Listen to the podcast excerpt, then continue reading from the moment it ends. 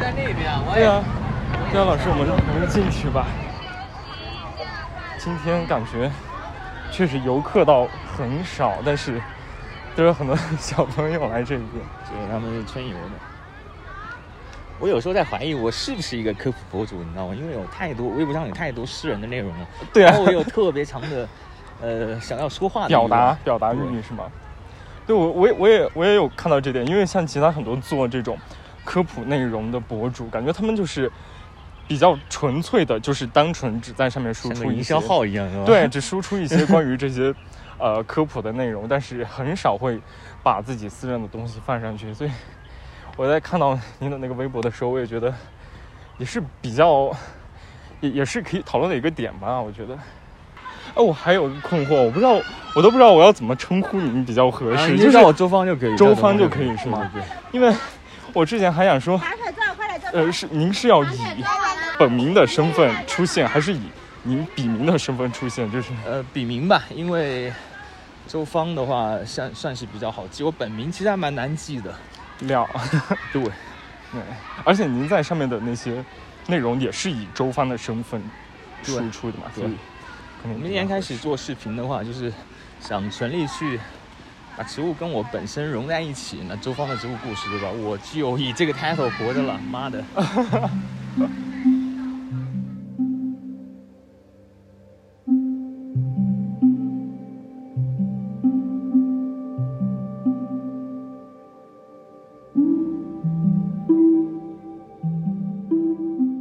听众朋友们，大家好，欢迎收听新一期的宝石森林，我是紫薇。首先，我觉得特别遗憾的就是今天阿绿，因为他有一个会要参加，所以说主要由我来 host 这期节目。但其实也没有很紧张，主要的原因就是今天 邀请到了我在微博上其实关注他很久，对他来说可能我是一个非常陌生的人，就是第一次见面，他也不知道我长什么样，然后也没听说过我。但是对于我来说的话，可能就是像一个老朋友一样的感觉，因为他经常在他的微博账号“周芳的植物故事”里边出镜，然后做植物科普讲解。今天非常高兴能够邀请到周芳老师来做客我们的节目。那要不要先跟听众朋友们打个招呼？Hello，大家好，我是周芳的植物故事啊，今天很开心来录这个 音频的节目。为什么刚开始会说今天阿绿没来特别遗憾的？因为今天我们是在昆明植物园里边来录制的这一期节目。从我现在视角去看的话，可以看到福利宫，还有一些植被，我觉得是一个非常舒适的一个呃聊天的环境。那么阿绿他作为一个疯狂的公园爱好者、植物爱好者，他没办法来参加这一节目的话，也是非常可惜。但我就来替他参加好了。首先一开始，因为刚刚说了嘛，我关注您很久了，所以说还是想用一种向老朋友问候的方式来做一个开场吧。那呃，算是题外话。就是我之前不是在看你微博的时候，你一方面在做植物的科普，然后另外一方面，其实刚我们也闲聊的时候也有聊到，您做了一些比较私人的表达呀，包括您的一些困扰。呃，我也注意到您前三年不是因为疫情的原因嘛，可能很多计划都有搁置了下来，很多想做的事情可能也受到了阻碍。你甚至会把自己就是借出去的钱，然后 要不回来这样的事情，你也会抛在网上。所以说，一开始就想问一下您最近怎么样了？现在也到了春天嘛，也到了可能对于啊、我们这个生活的环境来说，也到了一个新一轮的模式了。我不知道这事情现在有进展吗？有有把那些搁置的事情给它捞起来吗？嗯，大概就是可以理解成春天到了，万物复苏了，你有没有好一点是吧？我没有好一点，我感觉我仍然是不开心的，就是因为做科普你很难找到一个。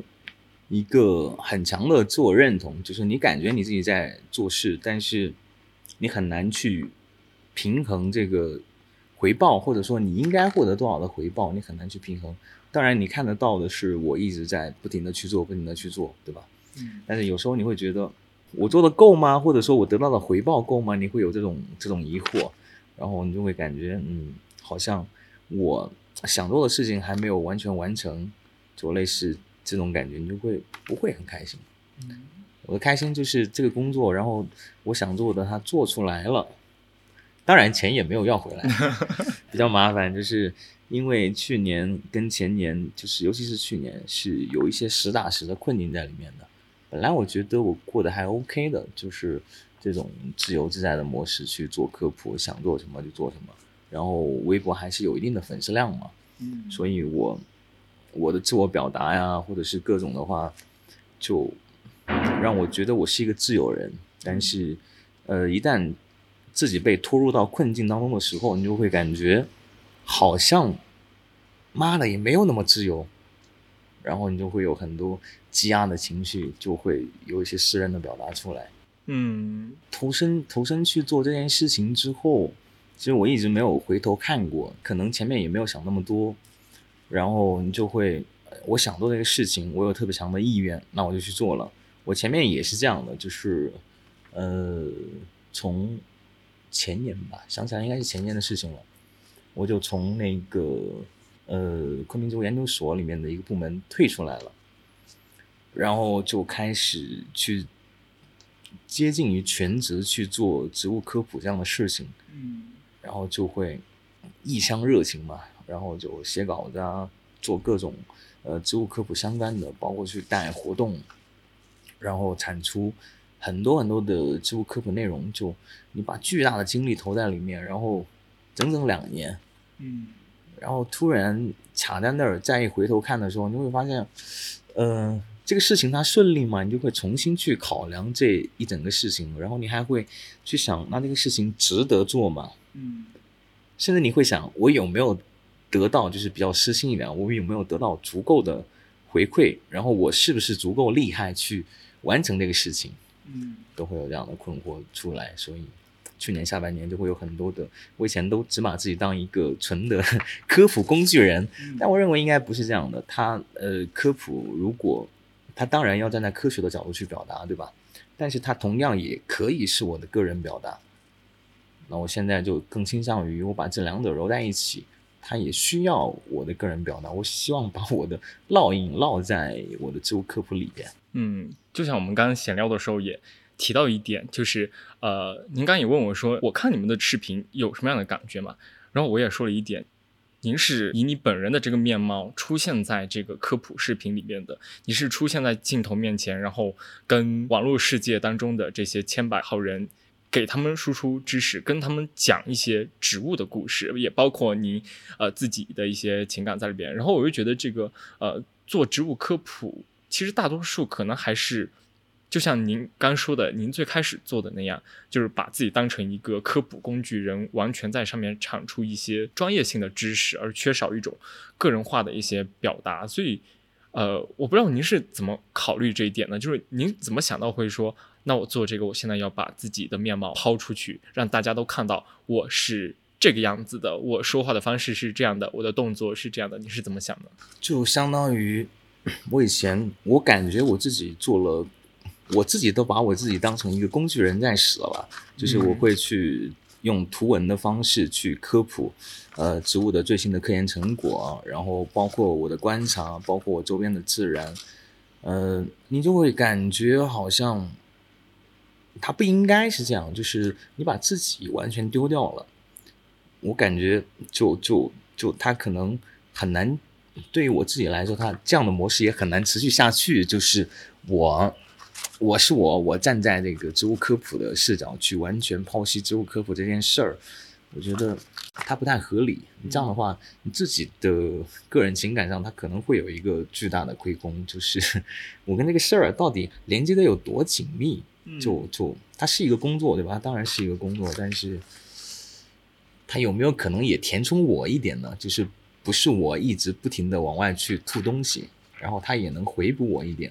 我以前一直觉得，就是我做科普，或者说我去科普植物这件事情，它是没有给到我足够的反哺的。当然不是说不只是呃钱或者是其他什么方面的，就是我很难在一个我的角度去看一个植物了，你知道吗？这很可怕。就是那我会，我今天看到这个植物，或者说我看到一个福利翁，它里面所有的东西，我会感觉哦。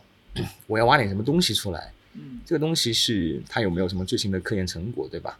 然后你站在视角就就就很奇怪，你就会就比如说我今天面对着你，就像你来采访我一样，你也希望从我这儿挖点什么东西。如果你把它完全当成一个工作的话，对吧？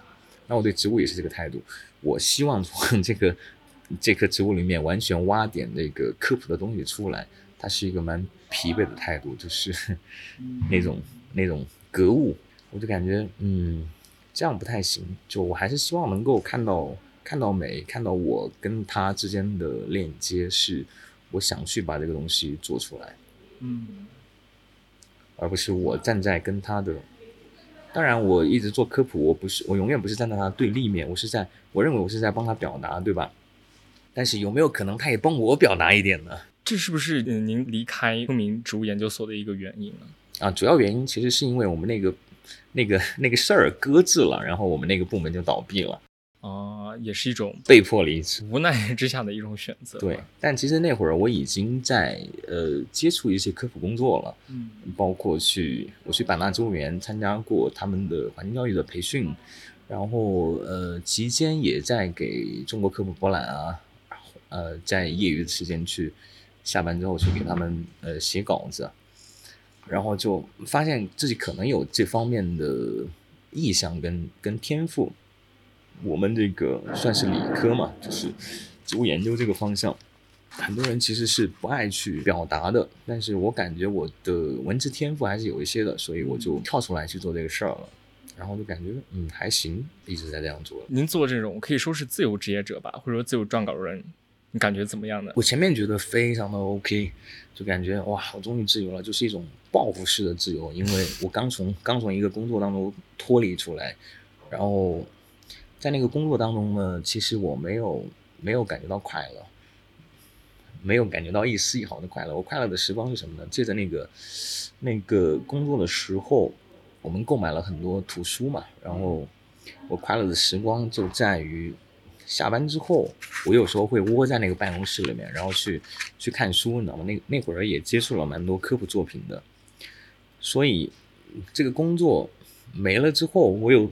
短暂的，甚至不能说短暂的，就是整整两年，我都觉得非常的快乐。我终于在做科普这件事情，然后我在做自我表达。我认为科普那个那会儿，我认为科普是一件嗯有创意的工作，你知道吧？嗯，就你要把一个最新的这个科研成果以以科普的形式去展示出来，那你要找到不同的切入点。就比如说，那科研工作者他站的角度是，我这个东西做出来，我要发一个 paper，对吧？但是对于我们来说，我要想去大众科普这件事情，那我站的角度就可能是一个更加有趣的角度。那你再把这些信息捏合起来，然后去形成自己的表达，跟观众链接，这样的话，我会觉得，嗯，他是在做一件有创意的事情。而且做这样的事情，您是可以直接看到反馈的，您可以通过评论比较直接的。得到自己心里面感受到说，哦，我做的东西是有人看的，我写的东西是有人读的，而不是就比如你发了一个东西之后，可能就那么几个人看，没有太多人看到，而且反馈不是特别多，是有这样一种心理上的满足感吧？对，呃，我一开始做科普的时候，其实有点战战兢兢的，然后，但是我基本上会去躲着去看他们的评论，你知道吗？有时候也会跟他们杠一下，因为 因为有些这个。呃呃，当你当你开始去做科普的时候，你就开始形成了一对多或者说一对万的那种关系，然后大量的观众会站出来，他们也会有自己的表达嘛。他甚至会告诉你，你这个东西是错的，就是你说的 你说的不对。然后你有时候你会忍不住下场去跟他杠，但是你跟他杠就没有意义了，因为你本质上是帮他去解释一个事情的，对吧？所以。当然，因为我那会儿科普作品是在其他的平台发表的嘛，所以他也不知道我是作者，但是我也会去去去去去跟他杠那种。对，前面是有一些战战兢兢的，但是我做了没多久之后，就出现过那种相对来说在植物科普上比较爆款的内容，就就呃有一篇文章就直接好像当时发出去没多久，在他们的平台就。呃，十万加了，然后后面还有大概累积起来可能超过了六七十万的那种阅读量，就单纯的文字、图文阅读量达到这样，我觉得就当时给了我一个极强的那种反馈，就哎，我能够以创意的形式去做科普，然后还能做的挺有趣，而且大家都能看得懂，然后他们也觉得很有趣。哎，我觉得这个事儿还蛮酷的，就是，然后就产生了，就给了我很多正向反馈嘛。然后我就觉得这个事儿我可以一直做下去。而且那个时候你还没露面，我没有露面，就是当成靠文字。对，因为那会儿可能是。积压了很多想自我表达的那种吧，当然跟现在的自我表达不一样。那会儿的自我表达是，我可以去做这件事情，因为我积累了很多，就研究生期间，然后包括工作期间，我阅读了大量的文献嘛。嗯。然后我感觉我是可以把它都转化出来的，所以就某种意义上写稿子写的还蛮顺的。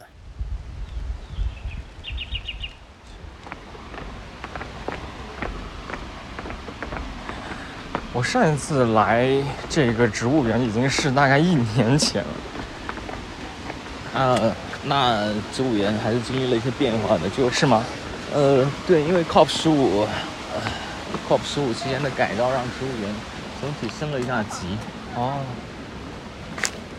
先看一下这边吧，这个是，这是，嗯，那我们可以这样走在这个草地上吗？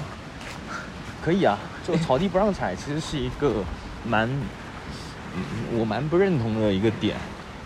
嗯，因为你草地本来你见到草地，那那你就是把所有的本土的东西都移走了，然后铺设草皮在上面，然后你又不让踩，还相当于，对我我我也觉得特别纳闷，就是很多，因为可能其实国外它好多草坪它是可以踩的，包括很多人可以上去就是玩呀、躺着呀各种。都都行，但是在国内的话，我感觉好像看到的大多数这个，它它都是插一个牌子，然后告诉你说你不要伤害它。对，就蛮离谱的。那你那你要不要我接近接近于自然？我以何种方式接近自然？现在它就变成了一个，对吧？大家都会困惑。那我以何种方式接近自然呢？就是把它改造成一种景观式的存在。对，这不是这不是我们想要的，就是。我们还是有自然的亲近亲自然的亲近自然的冲动，对吧？它是你会踩上去，对吧？它 naturally happen 的，就是你不可能你把这个也切断，对吧？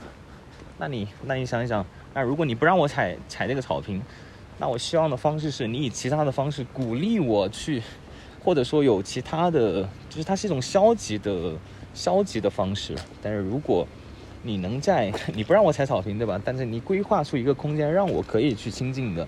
那它是一个更更好的一个做法，而不是说我一味的禁止你，对吧？这个怎么能禁止得住呢？你不让我踩，我偏要踩，对吧？对啊。如果是我的话，我肯定会这样。你不让我踩，我偏要踩，对吧？为什么不让踩？能能拿我怎么办，对吧？嗯，对啊，就是这个是不自然的。嗯。所以其实从这种整个基础设施的这些规划和建设上来讲，其实它就已经出了出现了问题了。啊，对，就是。我们没有被教导怎么样去好好的对待自然，怎么样去好好的跟自然互动，所以我们某种程度上走在一个蛮荒的路上。嗯。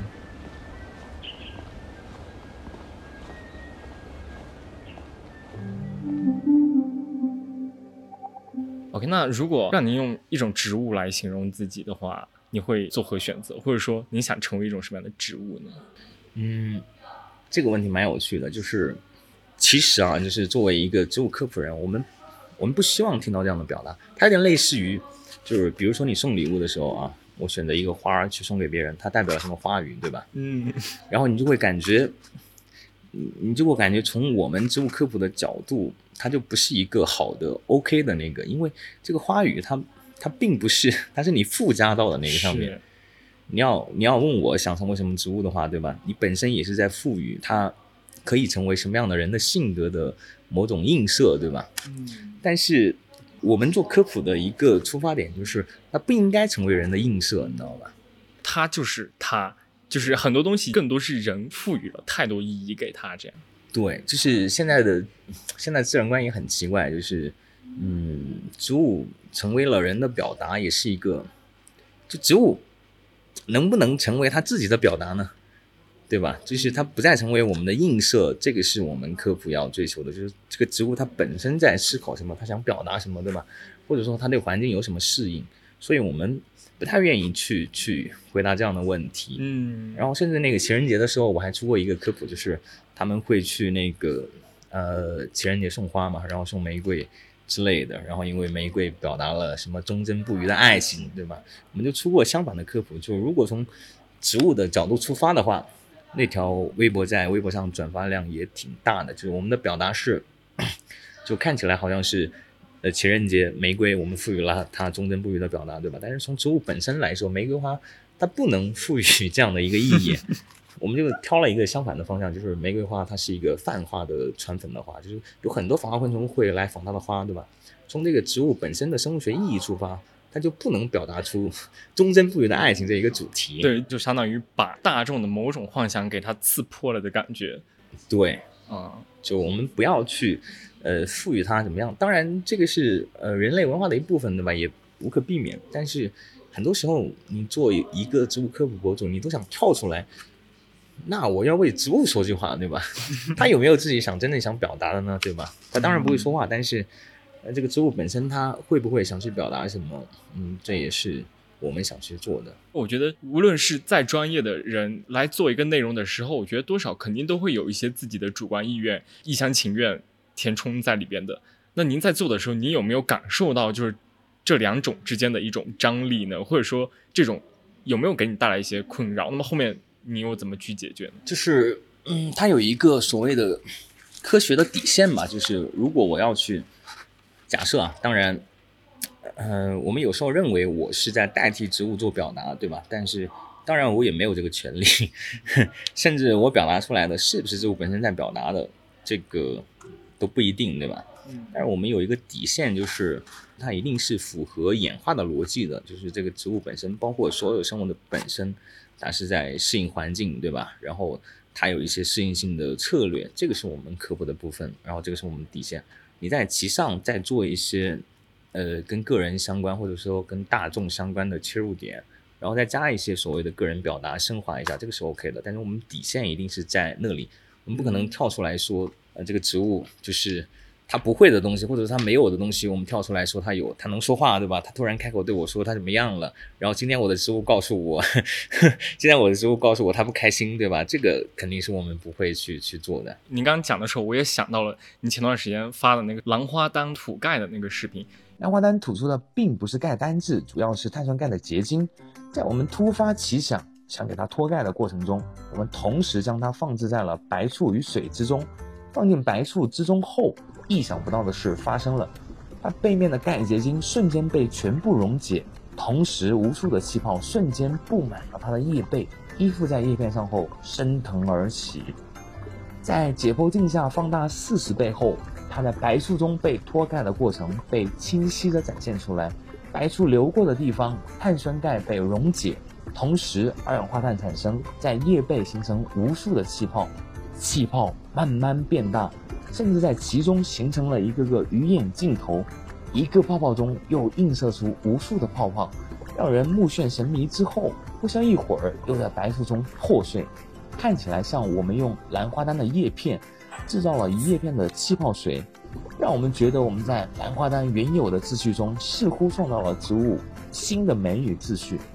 这应该是我们拍到植物的分泌结构最惊艳的瞬间。总而言之，我们也算是帮它脱钙成功了，但也似乎并没有什么用。它该长还是长，该涂钙还是会继续涂钙。我现在可能有点不太记得住知识性的那些东西。我比较印象深刻的就是它的这种生物性样态的呈现，是因为它的原生环境是吗？它为了适应那个生存的环境，所以它演化出来这样一个自己生理的机制，然后就被您给捕捉到了。然后您在那个视频里面就说到，呃，吐钙是兰花丹关于家乡的一种记忆。如果植物它也有乡愁的话，那么这就是他们乡愁的一种表达。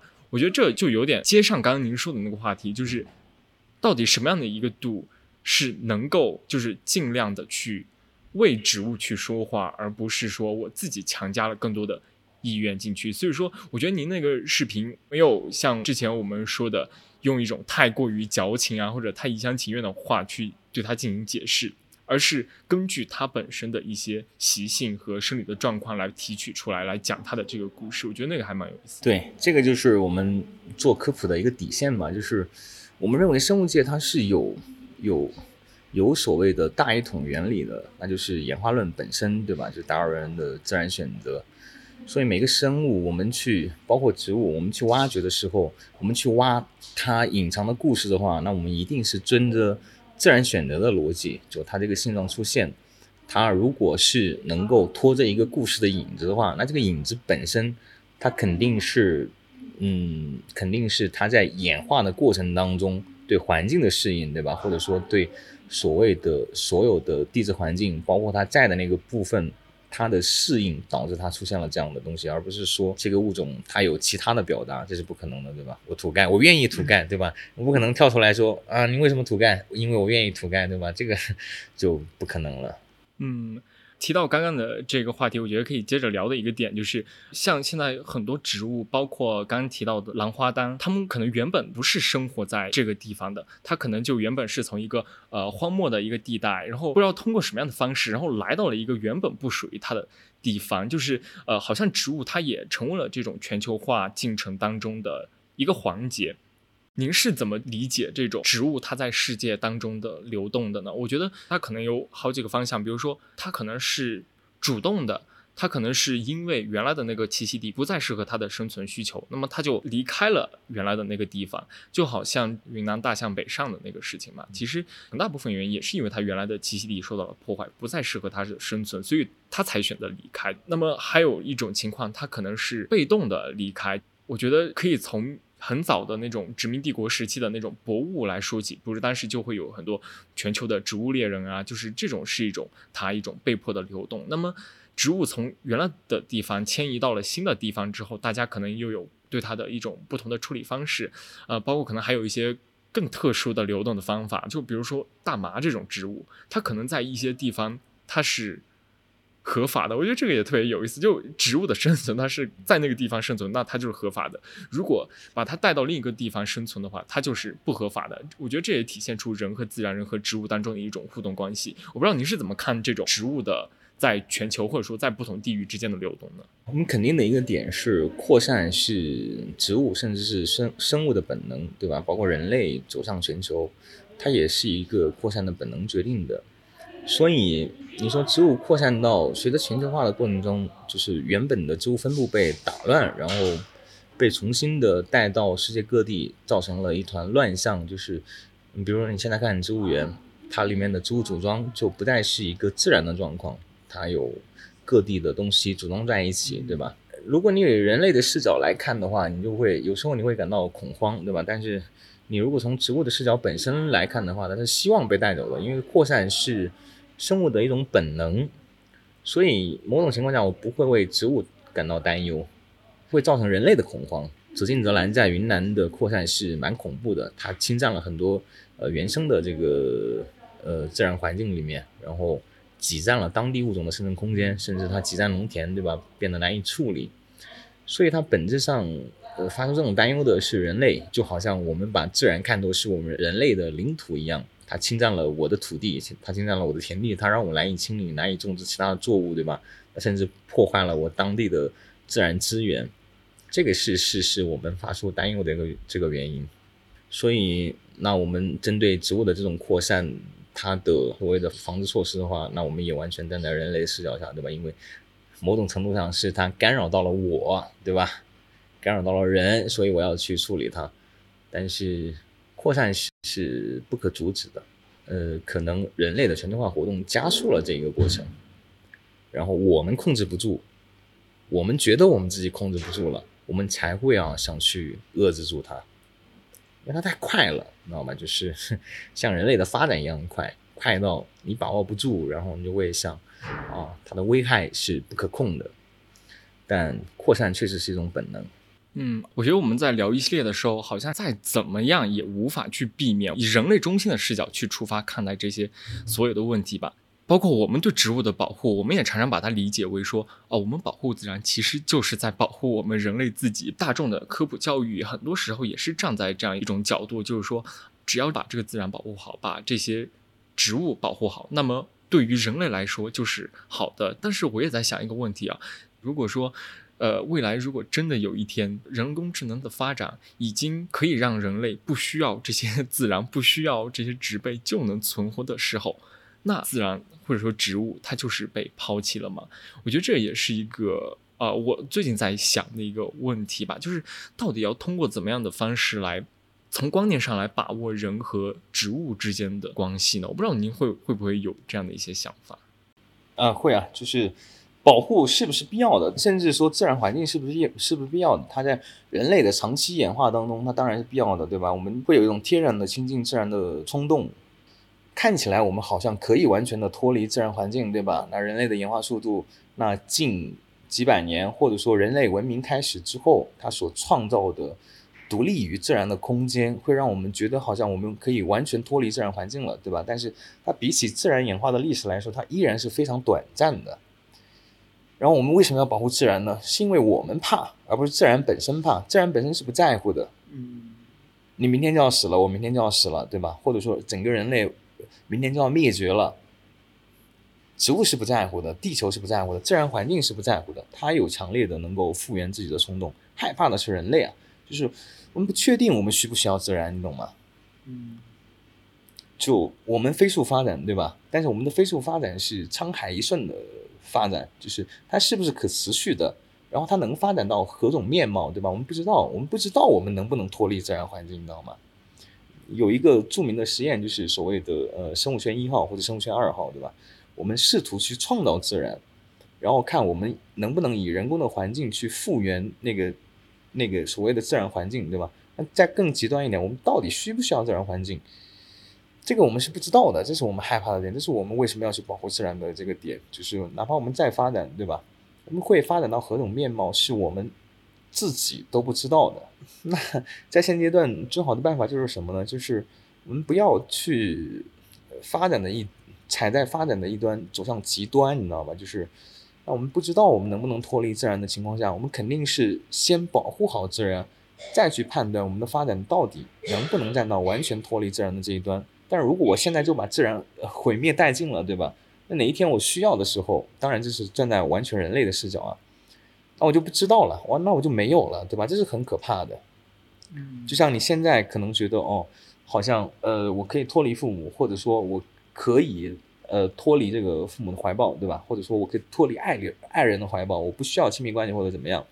但有一天，当你真的失去之后，你就没有反悔的机会了，这个是很可怕的。就是我们本质上是不想丧失可能性。对，感觉也是面对一种未知的一些选择吧。然后同时，我也觉得关于人和自然的这一个话题，其实是非常难聊，或者说非常去厘清的。就是大家目前对人和自然的这种关系的理解，更多是站在就是这种刚您说的需要的这种关系里边来看待问题。但是如果真的要想这个问题，其实是非常复杂的。虽然说植物它们人是有思想的伪草嘛，对吧？那他们就是没有思想，就。就这两个之间的关系，我觉得还是挺有意思的，呃，但是我们当然也看到，确实，呃，人类因为长期以来的一些工业发展啊，对这个自然造成了很大的破坏。嗯，我们毕竟是生活在同一个空间里边嘛，然后。简简单单的来说，对这个空间的占有上，其实就涉及一个人和植物之间的一种资源上的分配。那么，我们今天其实也可以看到很多这种由于资源分配之下产生的冲突。我觉得，如果说说大的话，就其实可以看到城市的扩张和植物栖息地保护之间的这种张力。那如果说小的话，其实也可以发现，比如说我们呃这段时间各种花粉嘛。花粉都在空中扩散，就是这种花粉的扩散和我们人类对这个花粉过敏之间的这种小小的一种冲突吧，它也算一种冲突。包括像也是非常近的啦，这些山火呀、沙尘暴这些现象，其实也是人和自然共生之呃这个时候展现出来的一些非常具体的一些冲突的面相。那么在本该由人和自然共享的这个地球当中，那我们已经。非常习惯了人类的视角，或者说人类主宰和操控自然的时候，您觉得会不会存在一种人类去理解自然的可能性呢？就是如果抛除掉比较功利的，就是所谓这种需要和被需要的这种关系，您觉得存不存在一种单纯的就是人类如何和这个自然之间建立一种亲近关系的这些理解呢？比如说我举个例子好了，像是阿绿。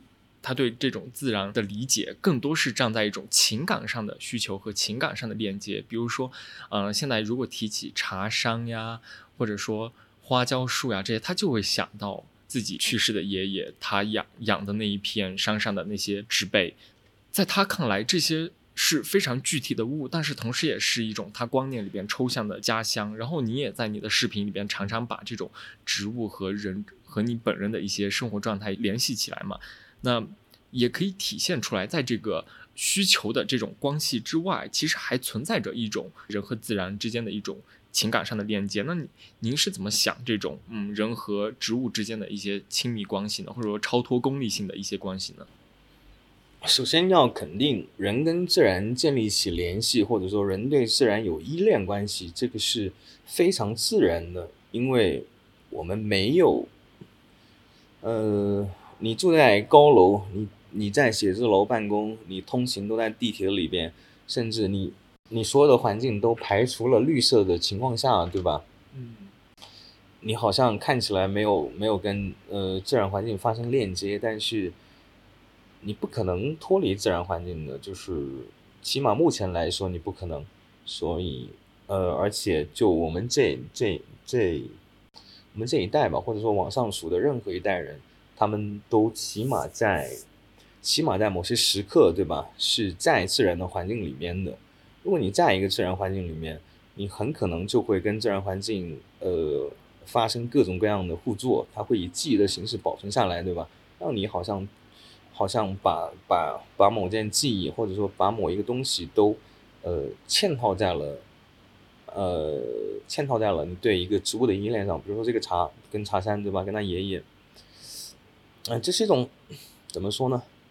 很复杂的、很复杂的一个一个一个事情，但我倾向于认为，这种这种链接会会长久的存在，因为你还是不可能去脱离自然环境，就哪怕哪怕有哪怕有一天这个阿绿对吧，他走上写字楼，他去工作，然后未来科技迅速发展，他不再有类似于这样的记忆了，或者说他的后一代，不再有关于他爷爷、他茶山的这种这种这种这种直接的自然环境链接了。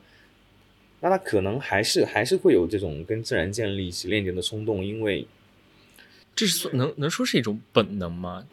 呃，我倾向于认为它是一种基因里面的本能，因为你长你的演化史就是物种，它是拖着长长的演化史的，对吧？现代的文明它只是一段历史，但在文明之前，物种本身的演化史，它会有可能会刻到你的基因里面，你对自然环境就本身会产生一种呃眷恋的感情，比如说刀耕火刀耕火种，对吧？火种，然后那个时候，对吧？你所有的东西都是都是从自然环境而来。哪怕你后面科技发展了，对吧？你所有的东西其实也还是从自然环境中过来，它只是换了一种面目来陪着你。比如说这个桌子，对吧？它有可能就是一块木头，然后你其他的东西，它也可能是是以自然环境当中的其他东西转化过来的。这个时候，虽然你可能很难在呃看出它是一棵树，跟它产生所谓的某种链接，对吧？但是它还是以这种形式在陪着你。起码短时间内，我觉得我们是没有办法斩断跟跟自然环境的链接的，所以不如大大方方的承认我需要它，是一个比较好的态度。那我需要它，我就要保护好它，对吧？嗯，那您在你的生活当中，会不会有这样一种感觉，突然一下子和植物有那么一下子一瞬间共通的那种时刻呢？没有，我们是，我们是很排斥这样的时刻的。你有可能被美触发，对吧？你有可能被光线打在叶子上面触发，对吧？但是，嗯，你如果了解植物、了解自然的话，你很难说你跟它共通了，你跟它永远是不可能共通的。当然，你也不可能站在跟它的对立面。我反复强调过，对吧？我们不可能站在跟自然的对立面上，因为我们我们是自然环境的一部分。虽然我们说我们创造了人文环境，对吧？但是你也很难说你跟它有有有共通的时刻，这也是不科学的。只是说它它能够打动你的某个瞬间，可能在于，就像那种你跟他发生了某些情感链接，对吧？但我们又是一个科普博主，我们知道这些情感链接它到底是怎么回事，它如何产生了依恋，对吧？它是，所以你你很难。反正对于我来说，我没有跳脱到我跟某些植物它突然产生呃共通之刻，我其实还是还是时刻都把一个植物站在，包括我们做的那些视频兰花单的，包括我们各种站在一个可以解构的视角下，它它可以解构，它可以科学的方法去解构，但是它永远不会站在跟我共通的那一方，我也不需要去跟它共通。嗯，我觉得这一点还有点。出乎意料的，因为我原本以为说啊，一个经常和植物打交道，或者说去研究植物的人，他应该他应该会更容易，或者说更有可能比起普通人来说，要更能够去有一些我刚说的那种瞬间吧。但是您这个回答其实我是没有想到，就是如果是就感觉好像你越学越了解这个东西的本质，就越会放弃一些人类自己本身的一些幻想，就包括像包括像呃我们这种就是完全就是感觉。一种冲动，想融入自然，想进入自然的这种冲动，有这样冲动的人的话，就会不会不会想到那么多，也不会想去说，我我想要去解构 一棵树。可能更多的时候，往往就是在于，呃，当自己心情不太好的时候呀，或者说郁闷的时候呀，或者说感觉啊，好像没有出路，没有出路的时候，这个时候，如果我在走着的时候看见有一棵非常大的树的话，我走到它下面，我自己就感觉说。哇，我人，我我我我的这我的这些想法真的是太小了。面对一棵可能它生活了一百多年的树，它就什么也不做，就在这里自然的生长着。然后，嗯，它也，它它就是吸取自然给予它的那些东西，它就这样好好的，就是一步一步就成长了，长成它现在的样貌。呃，到那一刻，我的感受，我会觉得说。啊，那我这些想法好像我这我这些想法，我的这些悲伤的东西一下子就是消失了，就觉得不值一提，在他面前，他们都显得太轻巧的一些情感了。所以这个是感觉就比较有意思的一个点，就是呃，像我们这种啥也不懂的人，然后反倒能从这些植物当中获得更多的慰藉。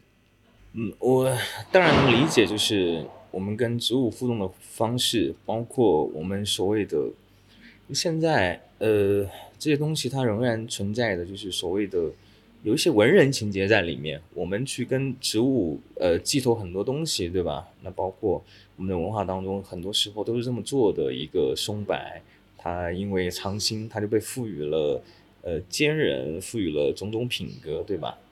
我们当然能理解这种感情，但是但是因为这样的东西呃太多了，你知道吧？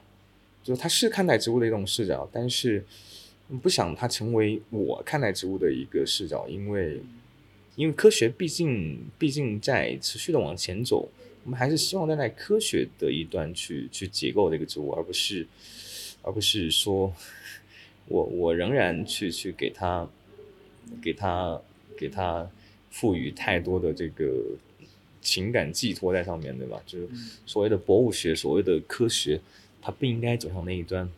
就是我们允许有人走在这一端，对吧？但是我们不能所有的人都站在这一端，那我们就不可能。对，就就好像面对共同一个议题，它本身就应该有不同的声音介入一样。比如说，就在对这个植物的理解上来说，它整个世界它就是需要有一些人去像呃，去像我这样想，它能够带给我一些慰藉。就这样的话，就我们。在很多情感缺失的时候，是能够当从中获取一些实实在在的一些呃安慰和力量的。但是同时，也是非常需要一些像你们这样呃，从一些更加专业、更加科学的一些视角来看待这个问题。就好像就是呃，少了哪一种，其实都是不行的。可能少了任意一种，它都是有一种存在一种潜在的危险的。但是这个危险具体是什么，可能还不得而知。对，这个是我们做科普的意义，是因为什么呢？就是我们站在赋予它情感的那一端已经太久了，你知道吧？我们的文化当中，那所谓的科学其实发展的时间并没有我们想象中的长，所以如果从发展的角度来看，我更愿意很多人站在科学的这一端去看待植物一点，因为我们站在那一端已经太久了。那你有没有想过，呃，如果说？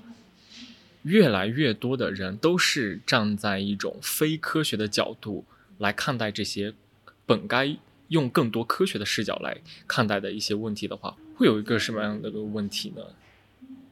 呃，严格来说，我也不觉得问题有多严重，因为，呃，就像我们做植物科普这个事情，就有时候我们会讲，它真的需要吗？对吧？那可能也没有那么需要，但是每个专业都需要每个专业的人去守护，对吧？比如说你是新闻学，那你肯定想在站在科学的新闻学的那一端，对吧？那对于普通大众来说，那我就站在呃呃我们的反面那一端，甚至站在我们的反面那一端，我们都是可以接受的。但是那一定有人。有人站在我们这一端去去考虑一个植物，因为我们毕竟是一个专业的，我们得对得起这个专业，对吧？嗯，当然，我们也不是说要全面的要大家全部都去接受。如果你觉得不 OK，对吧？那你用你自己的视角去去看待植物也是也是可以的。但是我们仍然希望去做这件事情，是我们觉得，嗯，多一个视角，它肯定是更好的，对吧？嗯，嗯，这个是我们 做过一期视频的哦，就它那个是在澳洲引进的东西，但是它的果实需要火烧才能打开。我们向植物园申请了，就好多人觊觎这个果实，但是没有人去做过这样的实验，我们就去做了，真正的拿火把它烧开了。在模拟自然野火过程中，我们使用了喷火枪来烧，其实也不需要那么夸张。一场自然野火发生时，小叶佛大树果序上残留的干燥的花器官会为它们引火上身，将自己点燃。在火的炙烤下，不消多久，它们的果实会沿着中线开裂。但有意思的是，此时它们的种子还不会现身，露出来的只是一个夹在果序里像门栓一样的结构。它们甚至有个专有名词叫 set separator。种子在哪儿呢？门栓拉开，我们才能看到它的种子。你看，即使大火烧到了几百度，里面的种子抽出来也是毫发无伤的。等着风来让它们散布，简直就是现实版的火中取栗。那那这种烧开，其实它应该是原本它的发生是借助自然之火，就是原始上应该是用自然，的这个就是我们的我们做视频的一个视角，就是它是。就我会反复强调，它是 naturally happen 的，所以我们才去做这个事情。虽然我们使用了人工火，对吧？嗯，但自然环境下它应该是会被烧开的，所以我们才去拿火烧。嗯，把它真正自然的那一面给激发了出来。对对，这个是我们想做的事情。它在这儿就是一直没有被火烧开，一直没有。被烧过，是吧？对，它是不自然的。嗯，我觉得现在我们聊任何的话题，聊任何的事情，其实都已经避不开之前三年的疫情给我们带来的，不管是想法上上面的一些呃影响也好，就是我觉得都是难以回避的。就是如果就假如我们现在今天聊这个植物，聊植物园的话，我觉得也是必须要提到一个话题，就是呃。您自自己感觉啊，在这个疫情之后，有没有觉得有越来越多的人对植物感兴趣了呢？因为就我的观察，我感觉好像好像就大家都感觉有点被 快被憋坏了。像我们之前提到的那种对植物呀、对公园、对植物园的这种热情，显得非常的大。那你是怎么理解这种呃公园热的呢？或者说植物园热呢？嗯、其实我还蛮悲观的，就是我并不认为出现了所，我们当然希望就出现更多的所谓的自然热的现象，对吧？但是某种情况下，就现在这种疫情生活的反扑，它更像是一种旅游现象，而不是针对于呃自然本身。呃，但是但是啊，就是它还是会把人牵牵向我走向真正的去了解自然的那一端。比如说，这个前一段时间版纳的寄生花就是一个非常典型的，呃，可以称得上是自然热的一种现象，就在版纳发现了呃寄生花，然后大家纷纷就单独为为一个植物物种本身去去去专门去看它，然后不惜长途跋涉，对吧？这在我的心中是可以称得上自然热的，就好像我们为了看熊猫，我们单独去到四川一样。这在我的心中，它是一个自然热的现象，因为在植物界，其实你很难看到有这种 icon 一样的东西出现。是但是寄生花，它可能在那一段时间充当了一个 icon 一样的东西。我认为那个才是自然热，就是我大量的挤上公园，我大量的挤上一个呃一个呃自然景区，或者是类似于这样的地方，它在我的心中其实称不上自然热。真正自然热是什么呢？那达尔文，达尔文是一个什么样的人呢？他自己在他的小屋里面，可能就是一个乡下的小院里面待了很久。然后他干什么？干一件什么事情？他在自己的家里，在自己的周边，在他所谓的那条小路上去观察周边的东西。就我们不一定非得要走向荒野啊，走向所所谓的，就像它是一种中产阶级式的自然热，你知道吗？我非得去到一个地方去，去去要标榜自己走到了自然，这是不自然的。当然，这也是这也是，呃，也能认可吧。就是我需要纯粹的自然环境，才能激发我对自然的联想，对吧？才能激发出我在自然当中的，呃，一个，才能产生我跟所谓的工业阶级。剥离的一种一种想象也是可以理解的，对吧？但是，真正我对一个自然达到像达尔文那样的痴迷程度，对吧？我是能够，呃，去去在周边，在所有的环境当中去做发现的。在有些国家里面，就是这种博物学发展的比较好的地方，他们是能够持续对一个身边的事物，呃，做长久的观察的，然后持续的去记录。这个是我们大概能够认可的一个自然热，就是我不再把周边的自然去忽略掉，而是它真的是我关注所在意的那个部分，这个才是可能是真正的大家心里认同自然，而不是说远方的自然才是自然，对吧？身边的自然就不是自然了，这个不是一个很好的态度，只是把自然寄托在自己的圣殿想象当中。嗯，它是不利于我们走进自然的。其实某种程度上，对您刚说的那个，就让我想到近几年比较火的自然写作，大家去观察自己身边的一些很小的一些植被的发展，然后来进行一些创作，像是看不见的森林那样的作品，它就是把自己的关注点放在一个小小的一片。地上，然后看它的春夏秋冬不同的季节，然后在那块小小的地上，它发生了什么样的改变，然后有哪些呃新的生物，然后来到这儿，然后到了什么季节，这些生物它又离开，又来了另外一波这样新的生物。我觉得这种就是和呃我我们就是刚刚才提到的，大家对呃公园或者对植物园这种就是突然一下子的那种。爆发式的那种渴望的一个区别吧，就是它这种是在一种长久的过程当中，是人进入了自然，而不是而不是说人侵入了自然。我觉得这是有区别的。看不见的森林是一本很好的书，它所谓的坛城的概念是是非常好的一个概念，它跟我们现在去到自然景区是完全不同的两个事情。我希望大家都能以这种。呃，我去去去身边观察，然后我自己建造一个呃所谓的坛城的这样这样的这样的嗯自然爱好出来，而不是我非得去去远方。嗯，我们我也很想提倡像看不见的森林这样的长期定点持续的在身边做观察，但是可能我们现在还不太能达到这样，因为。看不见的森林里面的作者，他是有非常深厚的那个呃 natural history 所谓的那个博物学的功底在的，所以他能去呃发掘很多东西，然后去做持续观察。就有时候我们想，我们为什么要去远方呢？对吧？是因为其实我要去高山，我要看到绿绒蒿，我才会觉得哦，我真的感受到了自然，我我才能感受到呃我。跟非我，就是我们现在把自然放在非我的一个状态，我我好像非要去看到那些奇特的东西，我才能站到哦，我感受到了非我的生命，对吧？但是其实谭成他树立的价值观是，我就在我周边的地方，我就能感受到我跟非我，就是所谓的自然，因为他能看到种种变化，对吧？这需要很深的，呃，很深的，就是自然知识的积累。在我看来，就是，嗯，现在我们可能还没有还没有做到，大部分人有有这种积累，所以的话，我们更希望去找一些，呃，更加外显的自然化的自然化的符号，去揭示我站在了自然的一边。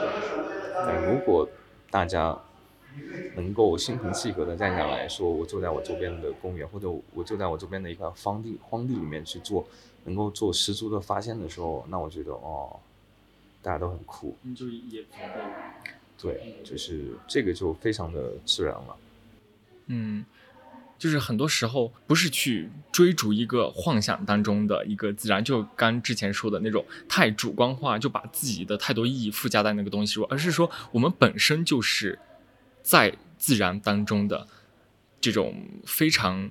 就就像之前提出的那个概念，什么附近的那 那种观念嘛，更多是要关注自己身边的这些呃一草一木的这样一种概念。连近处的哭声我们都看不到的话，其实我们也很难说我们去我们去与远方的哭声、远方的自然建立了链接，对吧？说到这个链接，有的时候它可能是一种是一种很愉悦的一种呃关系，但是有时候它可能也会带来一些。不是那么愉悦，就比如说我们楼下就有一排那个石楠花，它开花的时候，它的那个味道就不是让人很舒服吧。但是在这种情况下，它也会让人思考说，离我特别近的一种生物，如果它发出了一种刺鼻的味道，那么这个时候我去如何对待这种味道呢？然后我觉得这也是呃非常有意思的。就有时候我们得想想，凭什么我们会觉得我们受到了冒犯，对吧？它仅仅是一个气味，我们就觉得我们受到了冒犯。我觉得，呃，我们太以自我为中心了，某种程度上就是动不动就我们人类受到了冒犯，对吧？对，而且之前您不是还在那个微博上专门拍了一个关于石楠花的视频，就是好像说啊，为石楠花发声一下这样的感觉，就搭建一个植物和人类之间的这样一种桥梁。对，就是呃，我们太容易被冒犯了，某种程度上。我是这么觉得的，就是它有臭味儿，然后花有臭味，它本身是一个蛮自然的现象。就大家一惊一乍的话，就其实我还是会觉得我们太容易被冒犯了。就好像这个空间是我的，哪怕这个树站在我离我几米远的地方，它的气味飘散过来了，我觉得不舒服，那我都觉得冒犯到了的话，我觉得嗯，我们会不会过于自大了一些？我上次来是在，我记得是在秋天，然后我我们现在走的这条路的两边这些树，它都是落叶，都红红的，然后就有好多人都在下面拍照呀，然后大妈 展开自己的丝巾在那拍照，有很多人。这是植物园一个比较冲突的点，基本上你看这个枫香大道，对吧？嗯，我前面说过，植物园是一个意在用最小的面积去集约型的。富集生物多样性，把它都保护过来。但是如果种这一排这样的枫香大道的话，它其实是在为景观服务的。对，植物园它本身虽然说我要为公众的科普、公众的游览去做服务，对吧？但是这个是需要平衡的。我需不需要用这么大的一个空间去专门建造一个就枫香，对吧？它是它的 保护优先级是没有没有很多云南的其他的其他的植物来的。来的那个的，来的更更迫切，对，所以它完全是为景观服务的。那植物园需不需要景观？它需要景观，对吧？但是我需不需要浪费？哦，也不能说浪费哈，就是我需不需要专门拓展一个一个景观大道出来，专门给游客赏玩？这个是植物园需要去平衡的，就是在照顾景观的同时，然后我去保护更多的多样性。那保护是放在植物园的首位或者说前面，对，保护、保存、天地保护，这个是我们。本身见到植物园的意义所在，嗯，而且很多很多时候，如果呃经常用这种思维来操作的话，其实是会造成一种植被区域性的植被单一的，啊，对，这某种某种程度上是不太好的。所以，当然这个是植物园跟跟那个公众，就是我们大家需要一起努力的地方。如果我们能能更多的去欣赏多样性，而不是去欣赏某一类植物的景观，对吧？那大家都好办了，我也不需要，呃，去单纯的为游客的喜好去买单，然后去富集某一个观赏植物，对吧？对啊，如果说大家大家的审美取向本身就是在欣赏它的多样性的话，那就会变得很好。对。哎，我我记得这个植物园它好像有两个园区是吧？这边是比较大的园区，然后我之前去过，好像就隔壁有一个啊北园比较小的那个。这个这个算是西园，那边有一个东园。嗯，东园是负责了更多的山茶花，然后水景园，类似这样。北园的话就范围比较大，它是保留了一点呃自然植被的。嗯。然后我之前去那边印象比较深刻的是，感觉那边好像老人就是有很多组团到那边玩的要要多一点，就是唱歌呀什么各种。嗯，中原始终要面临这样的问题，哪怕是呃知名的秋园，对吧？他也要面临这样的问题，就是我怎么样在为公众服务的同时，做好我的呃某种某种意义上的本职工作，就是保护好多样性，对吧？嗯那呃，秋园是怎么做的呢？秋园是就是呃，怎么样去做这个平衡，是一个蛮难解决的问题。是，如果做不到平衡的情况下，那按我的取向的话，我就会 舍弃掉舍弃掉这个景观这条线。嗯嗯。所以当然，我不是嗯植物园的工作人员，这是我个人的取向。个人观点，但是我我个人也是比较倾向于你这种，但是我觉得，真的，我觉得后面应该是应该有越来越多的人来往这个方向来思考。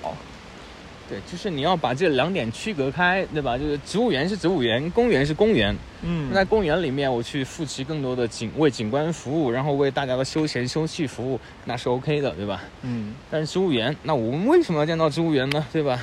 我把它当成另外一座公园的话，那植物园本身它是没有意义的。它对于我们两方来说，就是对植物园或者说对公众来说，它都是一个损失。嗯嗯只是，那为什么所有人都会向植物园聚集，然后逛植物园变成了一种公园式的游玩？那可能有没有有没有可能它的本质的问题是在于我们的公园太少了，嗯，所以我们把植物园当成了公园，对吧？对，因为很多我们看到的一些不太好的一些一些现象发生的时候，其实很多时候应该想想是这个人有问题，还是说这整一套东西有问题？如果说整个基础的一些东西铺设的到位的话，其实可能人在经过比较好的引导，我觉得人他是不会，呃，不会所谓的犯错吧？啊，对啊，那就跟就跟呃广场舞理论是一样的，就是为什么大家都会在大家大家都会觉得啊，有时候他们好像侵占了公共的资源去呃跳广场舞，满足一方的愿望，对吧？嗯，有没有可能是他们没有这个空间去跳广场舞呢？对吧？对啊，那那被迫的情况下，他就只能把这个所谓的公共空间当成他们的私人空间来用了，对吧？嗯，那植物园跟公园的冲突可能也是这样。包括我也是，我之前可能更容易把这两者混淆起来，完全就是忽视了其实它们的功能发挥是不一样的。我想很多人应该也是这样的想法，会把植物园和公园就是混在一起。嗯，对啊，某种情况下就是你把把植物园 跟公园混为一谈，对两者都不公平。嗯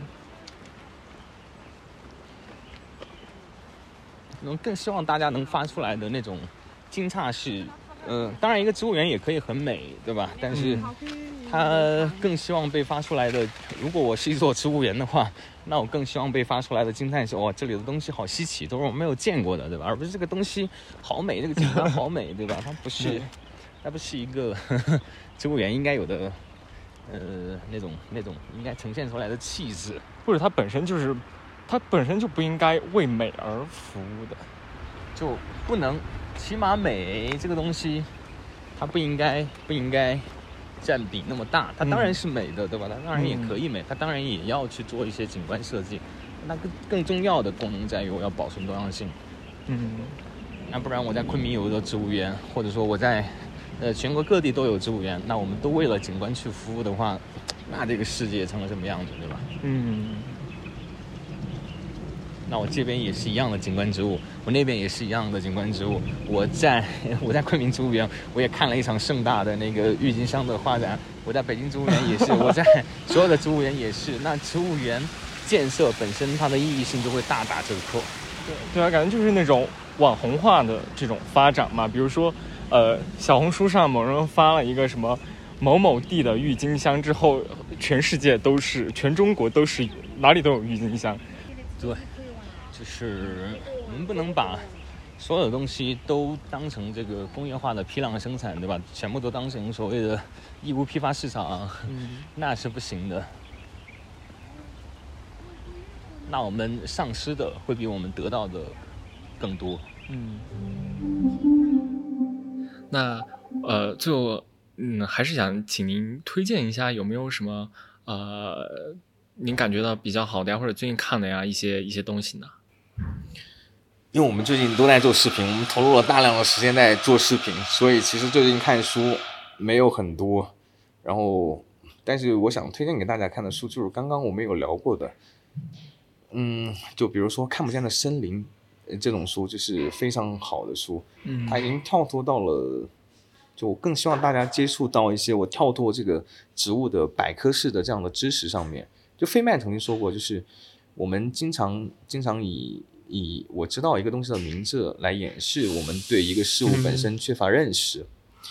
就我们知道一个名字是不够的，就看不见的森林，它是一类能够告诉我们什么是 natural history 的书，就是什么是所谓的博物的这个书，它一定是所有，它一定要告诉你这个物种本身它是拖着长长的演化的影子的，对吧？嗯这个影子是 看不见的森林带给我们的，它它它从来不单纯的介绍这个物种本身，对吧？它会讲一个苔藓，它会讲它怎么样适应环境，对吧？讲它怎么样跟整个森林生态系统互作，其他的东西，对吧？包括它的演化的历史，这就是一本好书。我们如果以这个标准来挑选书的话，你会看见，嗯，我推荐大家以这个标准去挑选书啊，就看不见的森林是这样的，那物种起源更是这样的。物物种起源就是我们站在，我们永远要 演化是生物之光，这是在我们业界通行的一个，我们永远去站在呃以以呃它带演化的视角去写的这个书，那就是我们能挑的书。包括我比较印象比较深刻的就是《Why We Got Sick》，对吧？我们为什么会生病？它也是类似的这样一个书。然后包括这个呃演化进化心理学，它也是以演化的视角去看待的。然后包括强化钢铁细菌，对吧？嗯它其实也是一个人类文明为什么会去演化的有如此大的差异性，对吧？嗯它其实某种程度上也是，呃，演化论笼罩下的一个一个方面，就是它已经涉及到人文，然后涉及到自然本身了。这些都是我想去推荐的书，就是它一定是带演化视角的。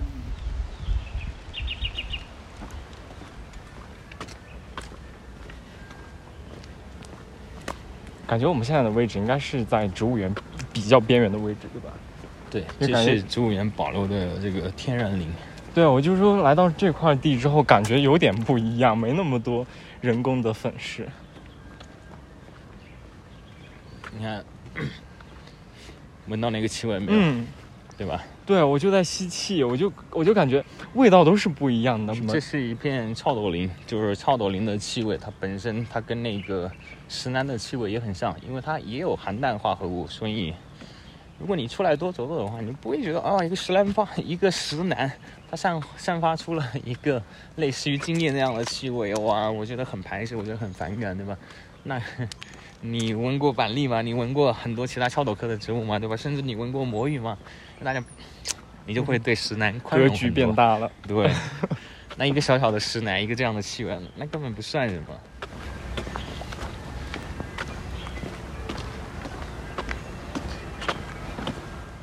我们现在听到的这个好像奏乐的声音，应该就是隔壁的那个东园大妈的那个声音吧没？有没有，这是在黑龙潭公园，黑龙潭公园，对，啊旁边还有一个黑龙潭公园，也是 OK 的，就是把公园当做公园来对待，把植物园当做植物园来对待，这是一个很重要的事情。对，所以说现在我我们走在这个位置就就就还挺妙的。我们现在走在的是植物园的边上，然后同时隔壁又是一个公园，然后可以听到隔壁公园传来一些奏乐的声音，然后我们这边的话又是跟那边完全不一样的一种生态的感觉。嗯，某种情况下，我是呃不介意植物园高冷一高冷一些的，就是 因为它的功能在某种程度上是不一样的。嗯，就好像说植物园你不必成为网红，网红的事情交给公园来做，是吗？哎，对对对，有有那么点意思。但是如果他能像香港版纳植物园一样成为网红，也不是不可以，对吧？嗯，但是他的那个网红是基于什么呢？是因为基于他把一个植物园做做的足够优秀吧？嗯，也是。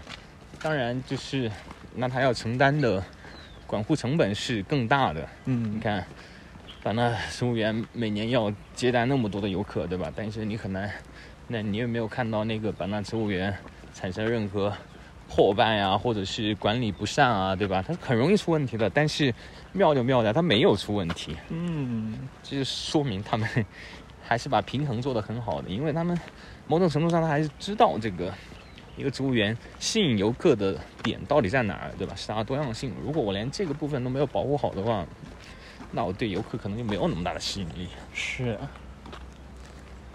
松树。其实走到现在，我会发现，这植物园里边，其实大多数对植物的呈现，其实我们能够接收到的信号，可能最直接的是看到它们长什么样，然后其次是气味，然后再来的话就是像鸟呀这些多种生物掺杂在一起，包括人也介入，这个是一个方面。然后还有第四个就是，它那个植被上面可能会有一个名牌，类似于它的一一个名称，然后一个简单的介绍。然后，嗯所以到这个时候，其实会发现一个问题，就是这几个讯号对于我们来说足够吗？好像是不够的。所以说，现在突然就感觉像您做的那种，嗯，那样的一个讲故事的方式做科普，它好像又恰好可以来补上这一块内容。还是需要更多，嗯，社会上更多的力量来加入其中吧。对，就是这也是我们做科普的一个初衷吧，就是我们当然我们也知道这样是不够的，对吧？就是一个牌子挂在那儿，即使它只有一个名字在上面，它是不鼓励你去跟植物发生更多的互动的，对吧？嗯甚至某种情况下你会被劝退，因为很有可能你碰到那个字儿，你都不知道怎么念。很多植物它们它是有这样的生僻字存在的，所以你甚至你一路逛植物逛下来，你有时候路过那个牌子，你都不敢，你都不敢说出它的名字，对吧？因为你不会念啊。对啊很多时候，尤其是如果是两个人在一块的时候，是不是会有一种，不管是竞争也好，还是什么是心态，有两个人面对同一块名牌的时候，嗯，然后离开。所以我们当然也希望植物能够成为一种所谓的流行文化，对吧？嗯，但是确实还有很多路要走。是。